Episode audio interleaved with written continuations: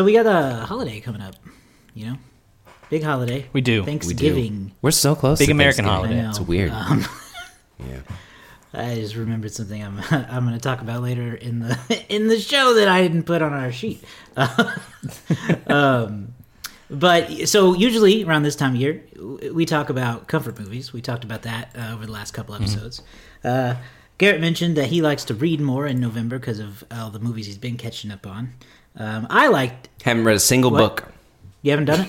I said I haven't Have you read a read a single book. No, not not a single one. I've read some web pages. An ebook. You not read The an Verge. ebook. Okay, then that's not a good webpage. No, Um, okay. no. so there goes There that goes that. idea. I've seen several Well, movies. then though. I think the opposite of what you said might actually be true. I know. um, I like to spend the time catching up on movies. You know, it gets colder, Mm-hmm. it's darker a lot earlier now. You want to stay in a little more than normal. So I've, I've been catching up on a couple things this week. One of the um, cooler things I got to see this weekend was the uh, 25th anniversary release of Saving Private Ryan is out in theaters. Um, yeah. obviously a great movie doesn't need to be said again. Uh, this was the first time though that i got to see it in a theater. I've only seen it on the tv before so that was a, a new experience. It's um you know you've seen it you know and if you haven't seen it there's probably a reason you haven't. Maybe it's too much for you. I don't know but i will say that movie continues to hold up a great Spielberg John, John, a great Tom Hanks performance, great supporting cast all around. Um, just just a really good movie. Highly recommend you check that out again. And what better reason than the 25th anniversary? Arguably. How was it in the theater? It was cool. I mean, yeah. so it was just it was just like the normal theater. It wasn't like in the loud IMAX or the Dolby or anything. 4DX. Right. Nothing. No 4DX, but it's super loud anyway. Um, you know, that movie is really famous for its um, for how it showed D-Day in particular. The the raw carnage and the violence in that scene when it came out. You know, there are stories about it being really too much for for people who. Many of them were still uh, were survivors from D-Day who got to see the movie, and, and their reactions were uh, very hard to to deal with. So this was a really realistic as far as uh, anyone had made at the time.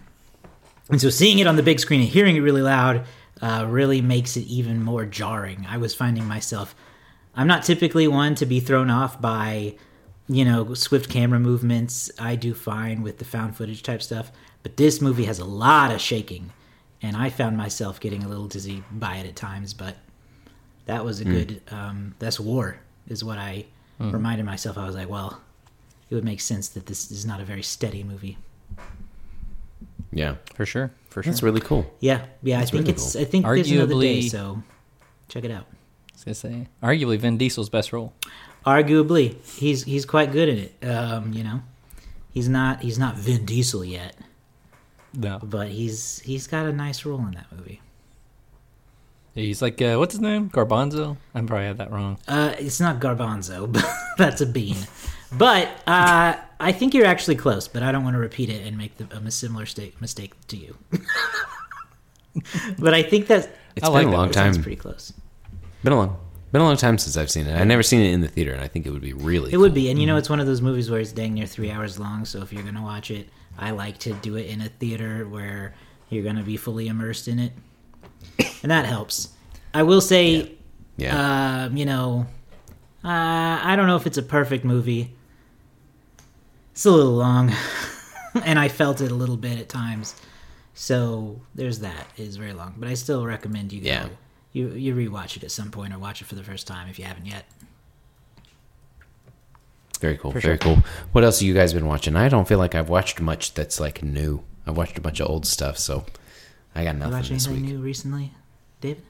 Me too. I uh, well, you know, I watched uh, on old stuff. I watched uh, Out of Sight, Mm-hmm. which is a Steven Soderbergh movie from 1998. It's kind of a, a very clear predecessor to the Ocean's Eleven movies, uh, starring George Clooney and Jennifer Lopez, a bunch of other people who were like they're in this movie.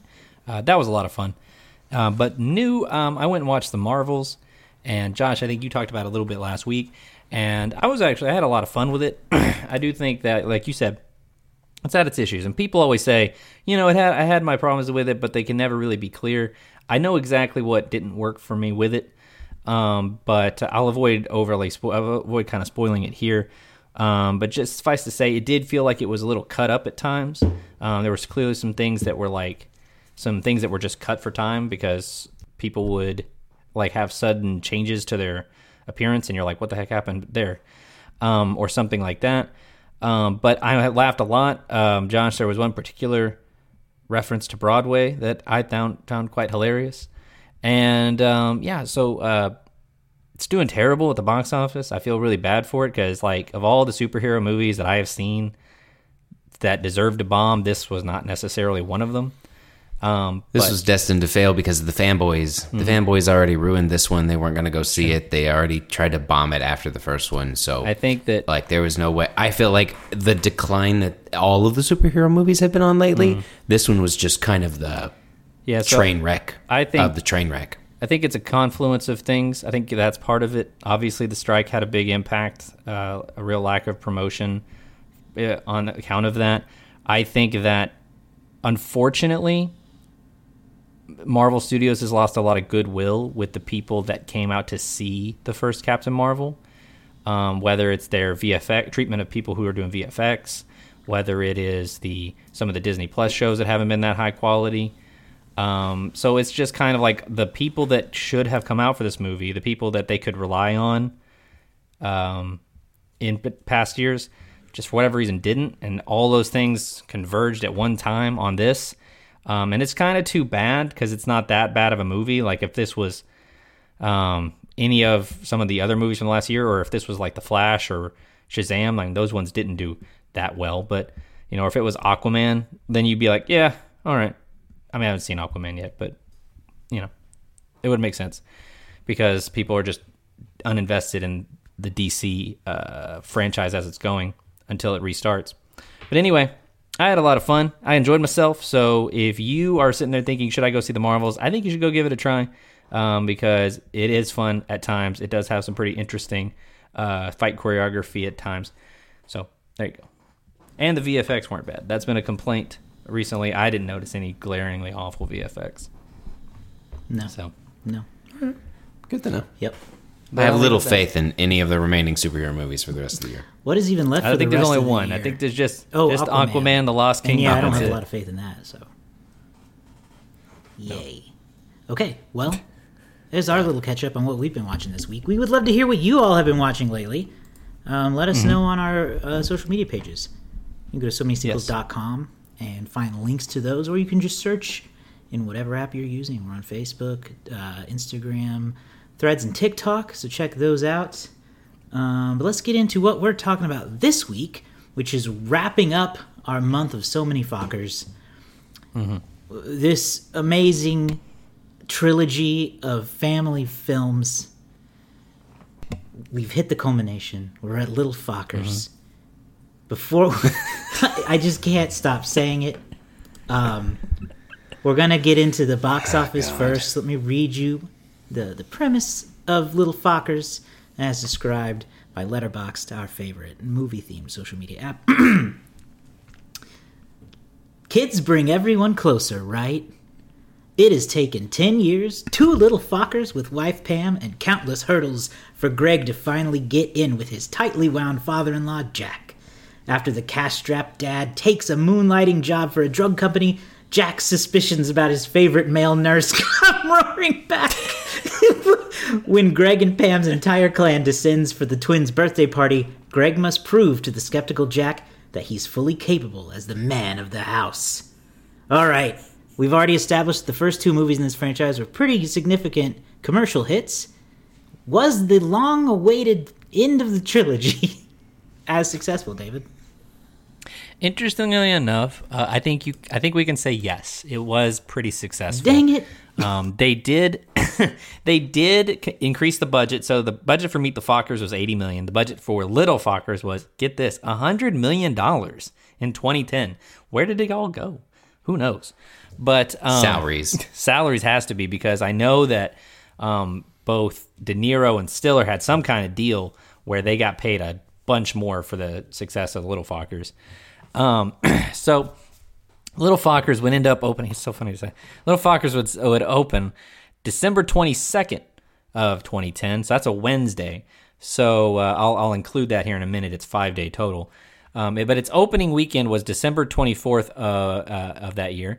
It brought in 30.8 million dollars, beating out True Grit. Andrew Nicholsby, uh, you know, curses the sky that of that day. I'm sure. Uh, the remake of True Grit by the Coen Brothers brought in 28.4. Uh, so a pretty hotly contested uh, race there. Um, so that means with its five day, because it opened on Wednesday, its five day total was 45 million for that open. So not too bad, uh, all things considered. Hang on. I'm back. All right. Tron Legacy was the number three movie that weekend in its second week, 19.1 million. The Chronicles of Narnia: The Voyage of the Dawn Treader came in at number four with 9.4 in its third week, and at number five, he's your favorite uh, troll. It's Yogi Bear, starring Justin Timberlake and Dan Aykroyd, was in the number five spot uh, uh, in its second week with 7.8 million. So Little Fockers, It's a rough week. much like in some ways, much like um, its predecessor, Meet the Fockers, uh, Little Fockers actually did pretty good damage uh, at the box office, only dropping 16% and finishing number one again in its second weekend. Uh, they left it in theaters for about a year, about 53 weeks, all, all things considered. Um, just making money, making money. So uh, it also is one of the top uh, holiday movies, bringing in $14 million on Christmas Day, the number 17 movie on Christmas Day.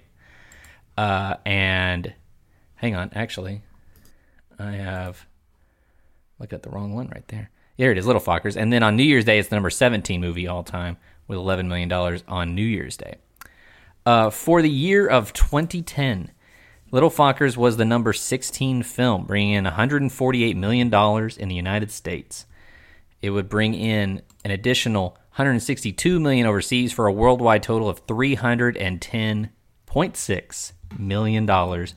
Um, in the past, you had to do at least double your budget to break even.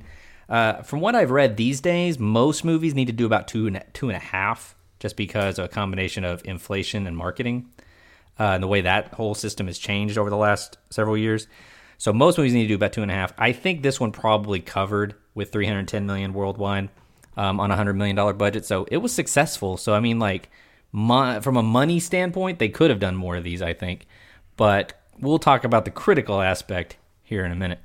Um, for 2010, number one movie that year was Toy Story 3, followed by Alice in Wonderland, Iron Man 2, Twilight Saga, Eclipse, and Harry Potter and the Deathly Hallows Part 1. That's your top five movies in the domestic United States and Canada uh, for that year. Hmm, don't love I'm happy year, to say it was a pretty fun year. You know, you also had Inception that year, like Despicable Me, How to Train Your Dragon. Uh, oh, Little Fockers came in just behind Grown Ups, so that's another movie we, Fantastic. reviewed. Um, this is our seventh. Tw- just behind it, and just ahead of Megamind, like barely ahead of Megamind. Um, uh, this is our seventh 2010 movie, including Toy Story 3, Grown Ups, Iron Man 2, Scott Pilgrim, Kick Ass, and uh, The Crazies, which was my So Many Scares pick last year. So That's right. there's your box office uh, recap for Little Fockers. Uh, any questions on that, you guys? No questions from the audience this time. Uh, that is not as exciting of a year as some we have we've hit before. Plus, it sounds like we've hit a lot of them already. We've we've been to 2010 We seven times. That's crazy. Yes. Um, no, no questions. I, I think for me. Let's go ahead and, and jump into little Fockers here. Um, we're, we're gonna go around do a quick little I don't know, couple minutes each of our, of our th- overall thoughts of of meet of little Fockers. Meet the little Fockers. I'm gonna call it, and uh, then we'll get into more. We'll break down a little more deep into this movie, as deep as you can go into this very very very shallow movie. I'll go first. Not good. Not great. uh, way worse than even the second one, uh, which was I, I think I I think I scored it just a touch under Meet the Parents. This is going to be more than that. Spoiler alert. Um, I'm going to start with immediately I'm annoyed upon finishing the movie because I don't care what they try to argue. Uh, it's not in any way about the little Fockers. Why is it named Yes. Little Fockers? It's no, there's nonsense. There's no reason. It- the movie is about uh, Jack thinks that Greg's cheating on Pam. Right. That- nothing to do with the little Fockers. It should be called Sneaky Focker. it should be called Sneaky Focker. So that is title. my Good title. main and chief complaint with this movie is the title is terrible. I'm sure they could have found another Focker pun. Or, or make the movie about the little Fockers. Make it more about the kids. They were clearly Yeah. there. Yeah. They just didn't have anything Yeah, to do. they had, they had, they had some, they had some moments, but they weren't the, they weren't the core. Second complaint Jack is as dumb as he's ever been. Jack is very dumb in this now. He's no longer the intimidating old. father in law, he's the goofy dummy. Uh, he he looks like the idiot compared to Greg in this one, as he's like poorly sne- uh, following him around and stuff, and he's getting all this information wrong. Uh, it's like Jack, y- you've seen better days, my friend. Uh, and then they just do a really poor job of tying in the rest of the family, uh, way worse than they had in the past. Uh, there's no reason for the Fockers to be there, but they kind of shoehorn them in in random scenes. Roz has a TV show. Why? There's a lot of why. Why? Why? There's a lot of what. why. so that's my summary of my thoughts of this movie. Is why. Next. See, and Josh, I have an I have an answer to your question, and the answer is the almighty dollar. Twenty. The Benjamin So you're gonna himself. say, why not? Yes, the money, the money, the money. Not because as David said, this Jackson. movie made so much money, and this movie feels like a movie that was meant to make money. Hey, went someone went, hey, you know what movies made a lot of money? The Meet the Focker Parent movie franchise. That's really made a lot of money. You know who's still really popular in 2010? Ben Stiller and Robert De Niro. And you know what we should do? Let's just put them in the most silly situations and do the most over the top things because that is what happened to movies in the 2010s is that they just kind of lost their way. They thought, how can we make the most money and how can we do the most over the top thing with the most shallow minded anything that can kind of get us from point A to the end. as long as we kind of have this thing that can kind of come together and it's semi established, we just want the franchise money maker. And that is what this movie was. built-in audience.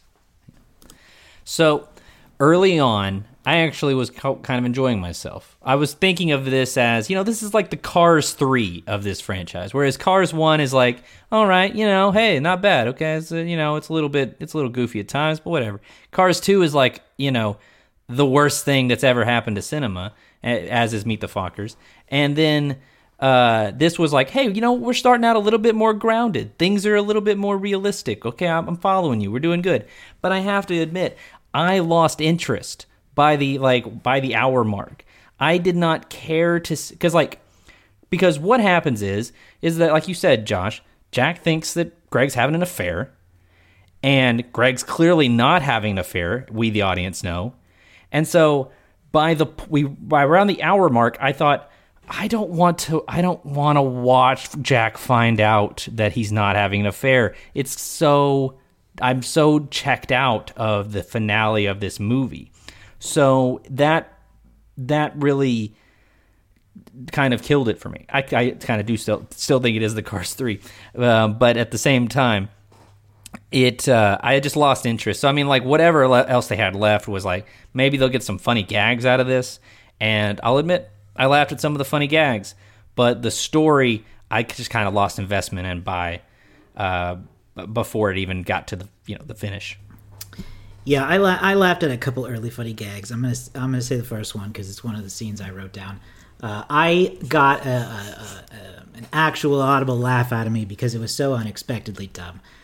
When Yeah. Jack asks Greg if he will be the Godfocker, The I groaned after I laughed, but it was it, it truly caught me off guard. I was not ready for the Godfocker, Yeah. and and I chuckled. Honestly, definitely. That could have been, that could have been the title of this. It movie, would have been a better The title. Godfocker Yes. would have been the great title, and then the movie would have made sense. You can do the whole cheating thing. You know, he's I'm trying to find a successor to my family after the whole. You know, you could have really played into the wonder if there's some Godfather satire type thing, and I think do that would have that, been 'cause fun. that That was seems what I thought too, and, and don't clearly it wouldn't be like, an, oh, is that too offensive? They called the movie Little Fockers. Right. It can't be that the Godfocker is too offensive. Um, the build to it, the the drama of Jack being like, Greg, I need you to take this very seriously, and he's like, he's like really walking him down. And he's like, oh, okay, Jack, what is it? I need you to be, and the music swells, the Godfocker.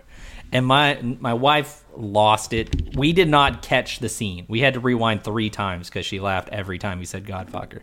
It was so stupid, and yet exactly the right amount of stupid for a laugh from me, clearly from Josh, from my wife. Um, and my favorite part was Well, the- my favorite part is the aftermath of Greg acting like being very, you know, hey, I need you to do this for your dad, you know.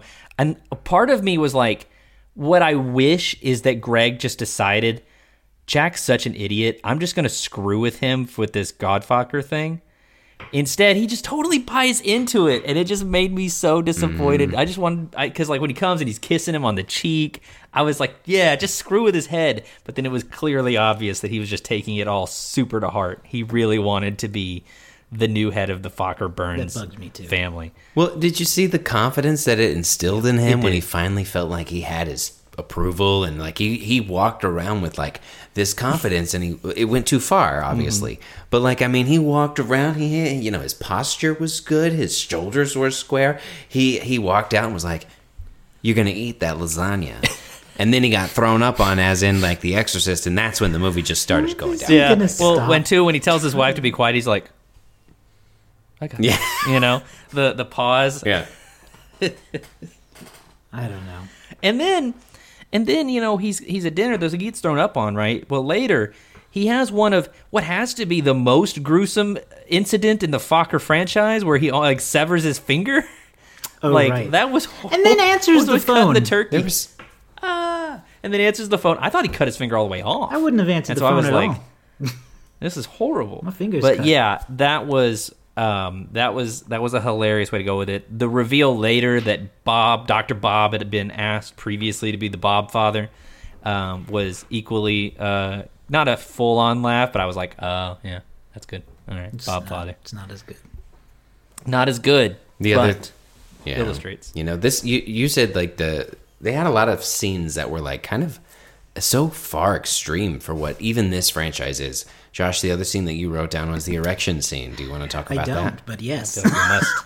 No, you don't. I don't so, blame you. Um, yeah, there is this. Uh, you know, as I mentioned at the beginning, Jack seems to be really dumb in this movie, and Hmm. uh, for some reason, he takes an erectile dysfunction pill that um, Greg is helping to market, basically as part of his job as a nurse.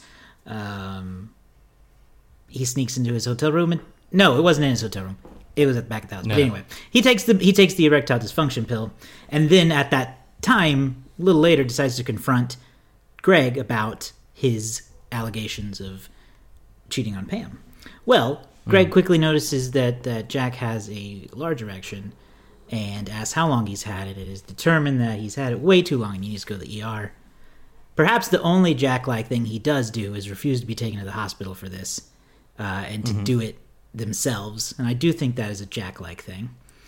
Uh, Yes. But then we have to s- see, without directly seeing, um, We have to imagine, We have to imagine. Greg injecting Jack's penis with a uh, adrenaline shot.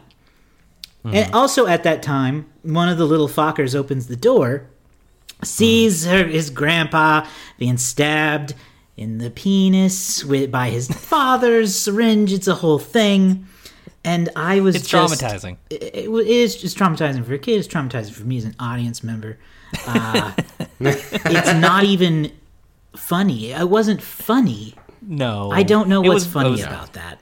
No, it was it was the definition of like early 2000s humor that this movie Yeah. held on to because like it's something you would see or- or it would it's a it's a it's a thing that would happen in like a National Lampoon's, you know, uh college Yeah, it's like whatever, the you scene know, where they were, kinda, like, they, movie like that. you know, they were like, "This is the one that they're all going to talk about when they see it," and I don't know if they Yeah. did. Yeah. I don't remember. It was such a. Yeah. It was such like you know because like what this movie sort of you know uh, this franchise has leaned into uh, cringe comedy at times, and this is like just such a cringe situation that like nobody would ever want to be in.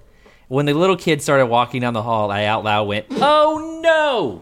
and uh, and just kept saying no every time. He was like, "Okay, Jack, ready?" And he's he's like, one, two, and I was like, "No, no!" And then he opened the door, and I was like, "Oh gosh!" And it was Well, it was so bad. the, the the level that they tried to show that particular kid, the the boy of the twins, I don't know their names, as is a problem. Going back to the title of the movie, the little Fockers, I don't know their names. Um, but the boy twin, he was. There was that scene where she was like. Daddy, can I ask you a question? Do girls poop through their vaginas? Like, what is what is Yeah. who who writes this Yeah. and goes? That's it. That's This the is winner. not what Meet of the all the Parents things. was. This is what I'm gonna have this five year old say. Yeah. It's just so much more like overt than anything that you really got in like Meet the Parents. And that was part of my problem I think too with Meet the Fockers is how much more overt things are as opposed to being sort of you know, I don't I don't know if they were necessarily subtle with Meet the Parents, but there was kind of like these little like, you know, they would say something and they would just hang there as like, oh, that might be taken the wrong way. And here it's just yeah, poop out of vagina, injection into into penis. You know, like it's just as as uh, out there as it can be. Um, Yeah. uh, I, I want to mention a, a line, just an ex- an exchange though. So this is some genuine. I had I'd laughed. This is some genuine laugh from David right here. Is they're in the car, and you know Jack's just kind of like pressuring Greg on different things, and he goes, "Are you still physically attracted to my daughter, Greg?" And he and he goes, "To Pam? Yeah. Are you kidding? Yes, Jack. There's never been a problem with that." And he goes, "Even after her body endured the hellish ordeal of birthing twins." Uh, and I laughed out loud. And then he goes, "Yes, even uh, it's still all good, all good under the hood." and Jack goes, "That's disgusting, Greg." It's just a series of terrible things to say about your daughter. It's it's the definition of Greg can't win. Yeah. When we talked about it in Meet the Parents, it's like, what was he supposed to say? You know, like, no, Greg, actually, I, your daughter's experience of birthing twins has made it hard to make love to her. Greg, why would you say that? But saying, like, no, everything's fine. No, Greg, that's disgusting. How dare you tell me about my daughter's private parts? It's so. It's it's that classic, you know, Greg can't win. But Ben Stiller and Robert De Niro, it's a scene made for them. They nail that. Um, so th- there you go. There's my there's one of my highlights of the movie is just that car exchange. Yeah, I you know one of the other things that I think is more memorable than some of the movies themselves are the people that are in it uh, as like little side characters. Because again, for me, 2010 is such a, a weird moment in time. And before we get to the uh, people who are not famous but will be um, that are in this movie, I also was like blown away that so there's the scene where um, Robert De Niro is lo- investigating Andi Garcia, and he finds her MySpace Yeah, page. I'm glad you said that. was the number one Google search on the on the thing was MySpace, and I was like, In in 2010? 2010, 2010. and and like I get it. I think I mean I think it, it was so. I was like, it wasn't Facebook, it was MySpace. And It's hard to remember when it. everything took off because I can't remember exactly what year Facebook came out, but I was like, Facebook pretty quickly outpaced MySpace by 2010. I feel like. I, d- I- I Yeah, don't think thought quite so. yet. I think it was actually a decent reference uh, for Really? that time. Yeah, I think this was Gosh, I'm still in then. the transitional phase where a lot of people were doing both. Um, yeah. because I had the Wow. same thought. That's and it. I, I tried to look up tried to look up some information. That said, I had Yeah. not seen a, I guess 2010 era MySpace page layout in years. So I had, I was like, is this No. what MySpace looked like? I have no memory of that. Plus, it's entirely possible that you know this was could have been written a year or so earlier, which could you know with the speed of tech. Anyway, it was a good reference. Yes. Um, okay.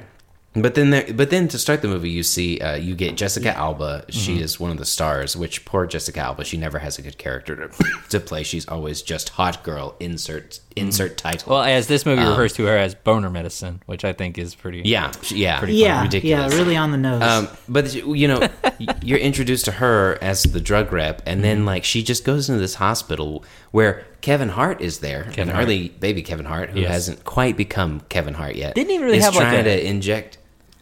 I was gonna say, didn't even really have like a show moment. You know what I mean? Like he was like very, very background. Not like he didn't even have like a special like couple of lines he gets to say that are like, oh man, that guy's gonna going places. You know? No, he was just a, a guy trying to get his uh, start in the movies and stuff, and so he's there trying to give a guy some kind of rectal situation. I don't know Mm. what it was, and then this drug rep just jumps in there and starts doing that. That's an I know. insurance problem right there. No hospital would be okay with that. No, No. nurse should let that happen. No, that's a violation. no nurse should be happy with that. No, she's not a I'd licensed say- nurse. no. Nor does And she then we work have for the Jordan hospital. Peele. Liabilities. No, yeah, exactly. We have Jordan Peele in there, Rob Huebel, Nick Kroll, uh, Harvey Keitel, all make Mm-hmm. Harvey nice Keitel. little appearances. Did anybody stand out, out for you all? I mean, I, I literally I definitely yeah. noticed. I mean, Kevin I literally and was like Jordan Peele. Yeah. Jordan Peele and Kevin Hart were like, "What? And then you know, uh, I was when I did see Harvey Keitel, I did say Harvey Keitel. like I was just like of all the too. people, but he's good friends with De Niro. See, and I kept wondering what is the purpose of this Randy character. I don't even know why he. Why do we have? There why was no is Harvey purpose of Keitel Randy. in Why this movie if he's not even playing a character that's worth having? I don't get it. Exactly. that was the, that was because you know Harvey Keitel is famous at this time. And I just wanted to say about Jessica Alba real quick. What just a terribly flat character, you know? Um, Hundred percent, yeah." Poor her. I mean, again, she always seems to get stuck with that, and it's just almost not even It's fair to her. not. And I gotta say, for a lot of the movie, it's hard to even tell if she's actually trying to show interest in Greg or if she is just like overly enthusiastic. It doesn't get really like, uh, you know, obvious until she comes onto him when she's drunk, and, mm-hmm. and they like fall into the mm-hmm. pool pit, and that's like still, what is this movie? yeah. Yeah, Um, bad. That's what this so is. Because it's like not outrageous enough to like shock you, I guess, Yeah. but at the same time, not really that. God, it's just not creative, and it's not. And the the the, the actual conflict of the movie is so like it's you've already seen it, Right, because by the third movie, you're play. like, okay, why are you all still having this fight? rinse Do you not trust him or not? Rinse and Jesus, repeat. Put him in the circle of trust in two movies now. He keeps Exactly. proving himself, and you keep not being good. in- It, it keeps not being good. enough. that's that's why I was so hopeful for that brief moment that Greg was just screwing with Jack because Jack is such a jerk. But then, I, but I, I, I, I shouldn't have hoped that. I shouldn't have because that's not the that's not the dynamic.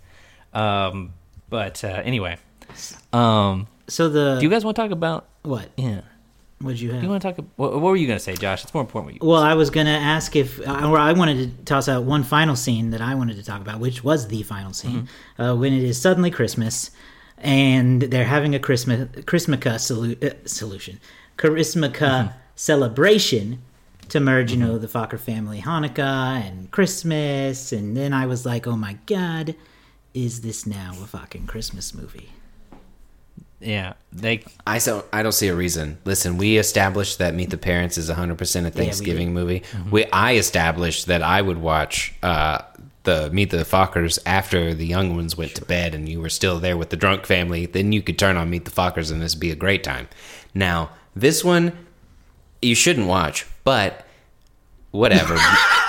Fold that bridge. Fold that bridge. Make it a Christmas movie. Here, go for it. Nah, Not good This enough. breaks one, several of David's basic rules. If you go back to our Christmas rules episodes, um, we don't see any nudity. First of all, but- David's rules aren't simple or basic; they're militant. oh, they were Um, they were on. concrete. I actually had rules. That was a first off. If you go back and listen to that episode, you guys had no rules. I had real rules, and this one breaks several of them.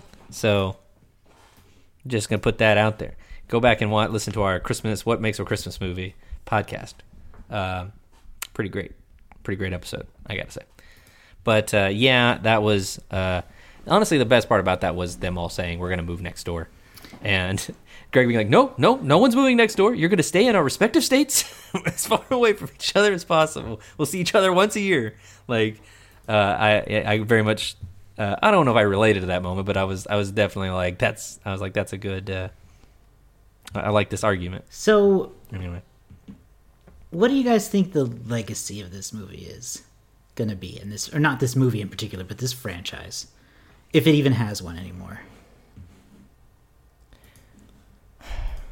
I think it does because I think that we, again we live in a we live in a world of nostalgia, mm-hmm.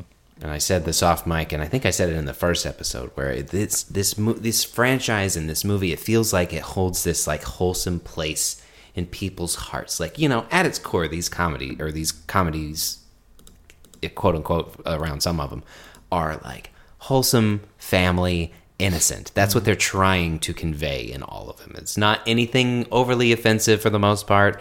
Uh, you may not like it but it's not like you know gonna raise any red flags for most people. Um, and then i don't think people have watched them since they've come out. And i think that people have these positive funny memories and they remember the funny parts and then they haven't seen them again. And so I think that this and, and, the success combined with this the nostalgia, I think gives it a solid legacy um, that people will just remember fondly, but won't revisit. You know, I think that's solid, Garrett. I think that it is. Well, it it's a millennial franchise, right? It is came out between 2000 and 2010. That's the prime years for the millennial watch crew, right? Uh, we all, you know, remember the Meet the Parents at the very least. I don't remember what our, our engagement was with, with Meet the Fockers exactly, but it came out in that prime time. You know, people are good, so there is going to be a certain nostalgia for people our age for Meet the Parents. Maybe some people a little older than us.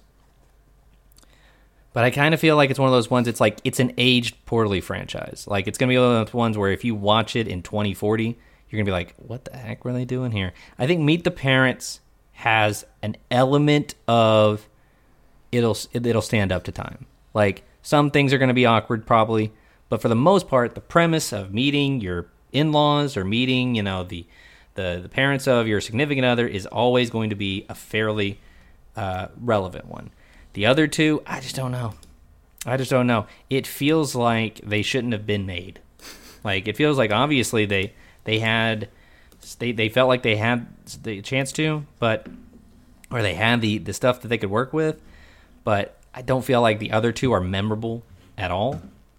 Versus and the first one is. So like I don't know. I feel like it's a very um uneven franchise. I think that's the legacy is an uneven Ben Stiller comedy. I think that's franchise. more or less where I'm at. That the, the Meet the Parents definitely stands up over time a lot better than the t- trilogy as a whole, and certainly better than the other two.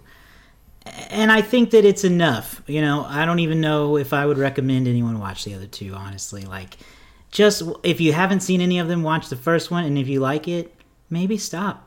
Just because it won't get better.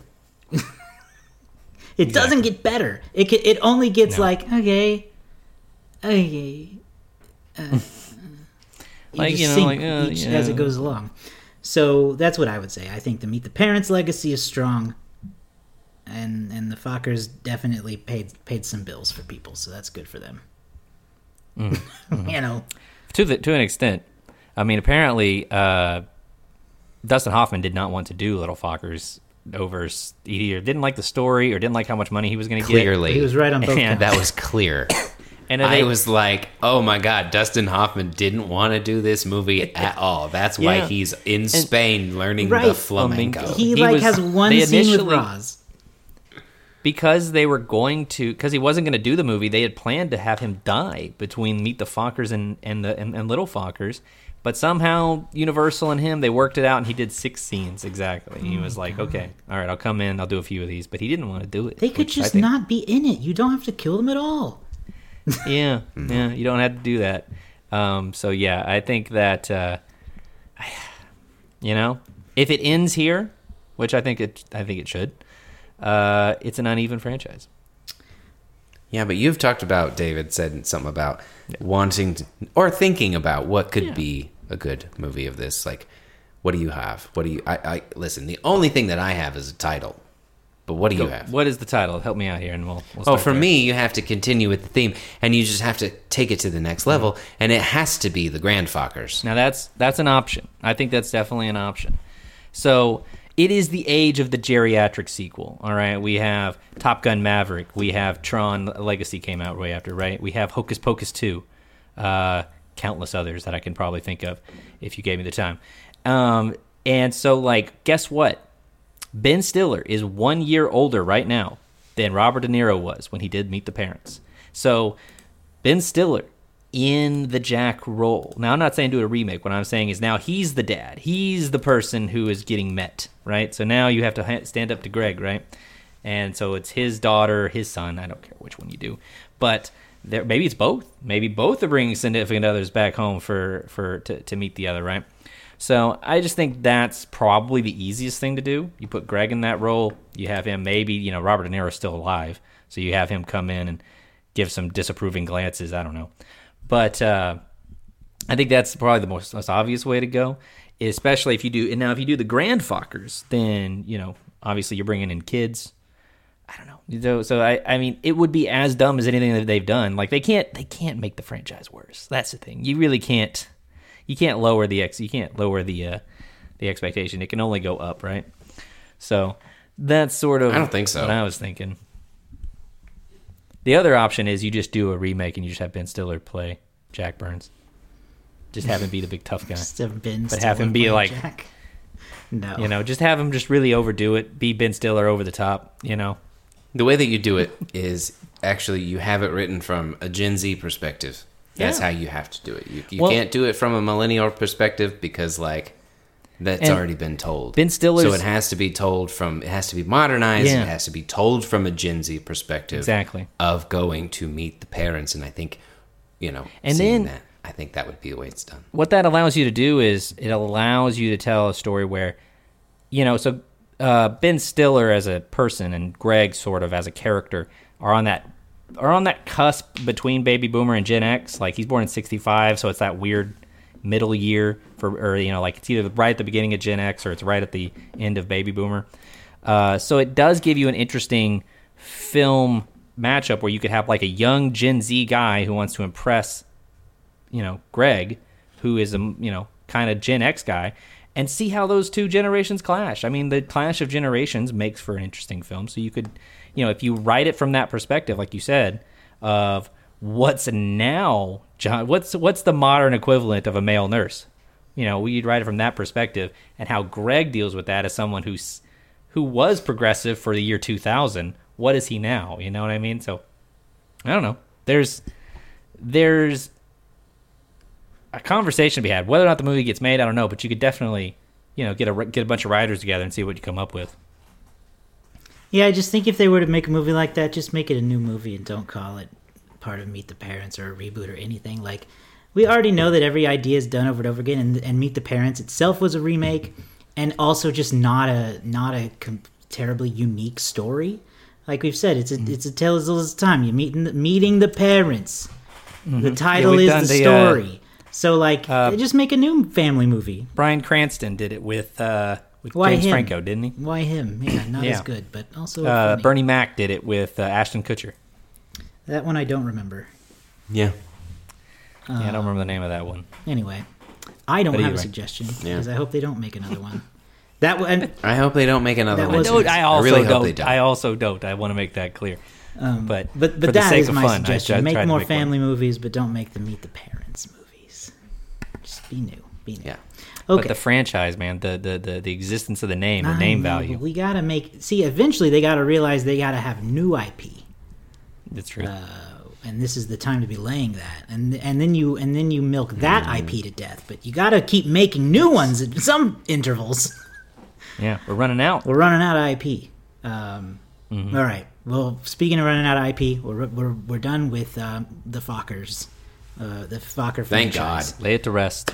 Get them the fuck so out many of Fockers here. are done let's get into the Letterboxd game though we're gonna all try to guess a score on a zero to five scale of what we think the Letterboxd community average of, of meet, or little fockers is just Yes. to read a few of the most popular reviews of this movie uh, indy gave it half of one star and said it contains one of the most profound thematic trends found in modern life.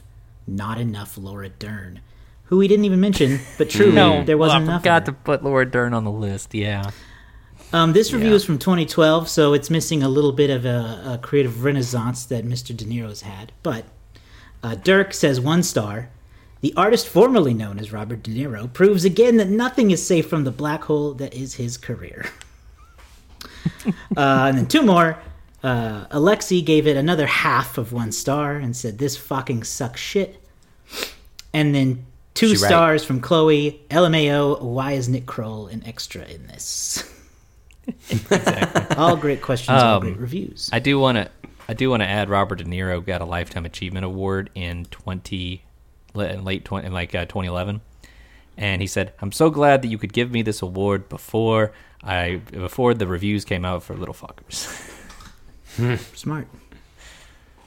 At least you knew. All he knew. time to guess. What am I in last still? Uh, yes, that's true. 2.3. That's a good one.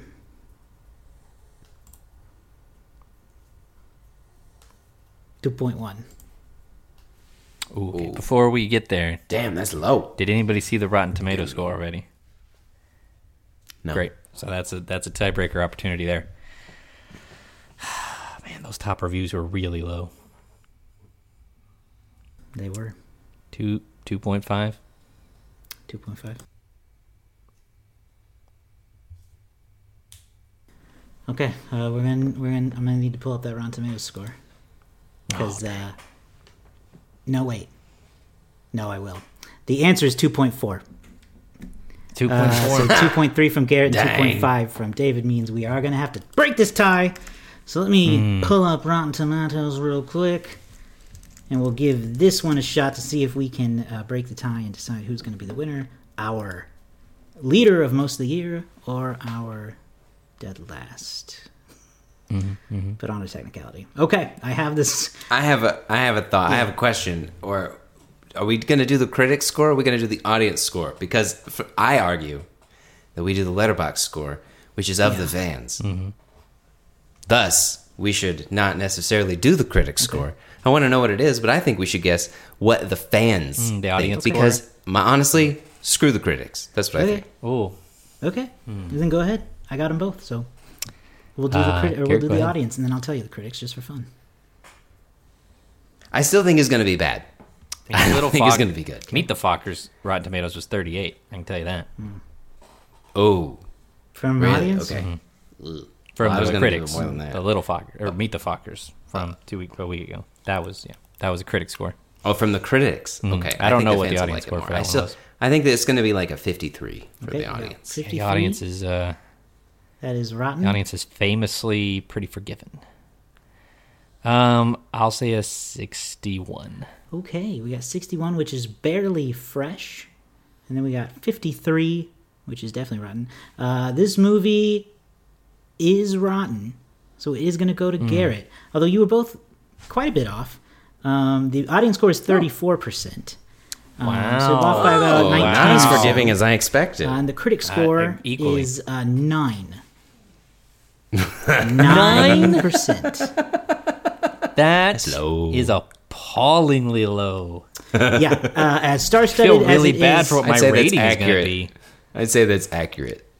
As star-studded as it is, God. I agree with them on sometimes, lazy, sometimes Little agree. Fockers takes the top-grossing trilogy lazy. to embarrassing new lows. Ooh, I agree with that consensus. So there you go. Man, two point four on Letterboxd, a nine on Rotten Tomatoes. Yeah. What are See, I think that's why Letterboxd is a little bit better because it, it factors in the fact that some people do like it uh, enough to bring it to a two point four. yeah? What are I'm gonna our give it a scores? two and a half. Initially, I was gonna give it a three because I thought to myself, I got some laughs. It wasn't so, b- you know. At first, I thought to myself, it wasn't like, it wasn't so bad. But I gotta admit, this conversation has really helped to bring out to my memory some of the parts that I even looked past. Yeah, so I'm just a two and a half is as good as I can do for this. It's not very good. One and a half for me. Yeah, I have. Oh, nice, nice, not bad, not bad. Um, it's a one star mm. movie mm. for me. Yeah, it's just really it's bad. really not good. Yeah. Yeah, one and a half is weak on my scale. Oh, see, one and a half is that coveted bad but entertaining, mm. and one is just bad. This couldn't even be entertaining enough to hit that half star necessity of just I had a good time. It's bad, but I had a good See, time. That's really me- all I'm looking for. And this was, and that you could argue for me could be Meet the Fuckers, but Yeah. this one was just not not good at all. See, yeah, and for me, this was bad, but it was more on like the disappointing side because I was, I was interested to a point, and then I just lost interest. So like, I don't know, it just kind of like it lost me, uh, and so I, I was, I, I was giving it credit. I shouldn't have given it that much credit. A nine. Wow.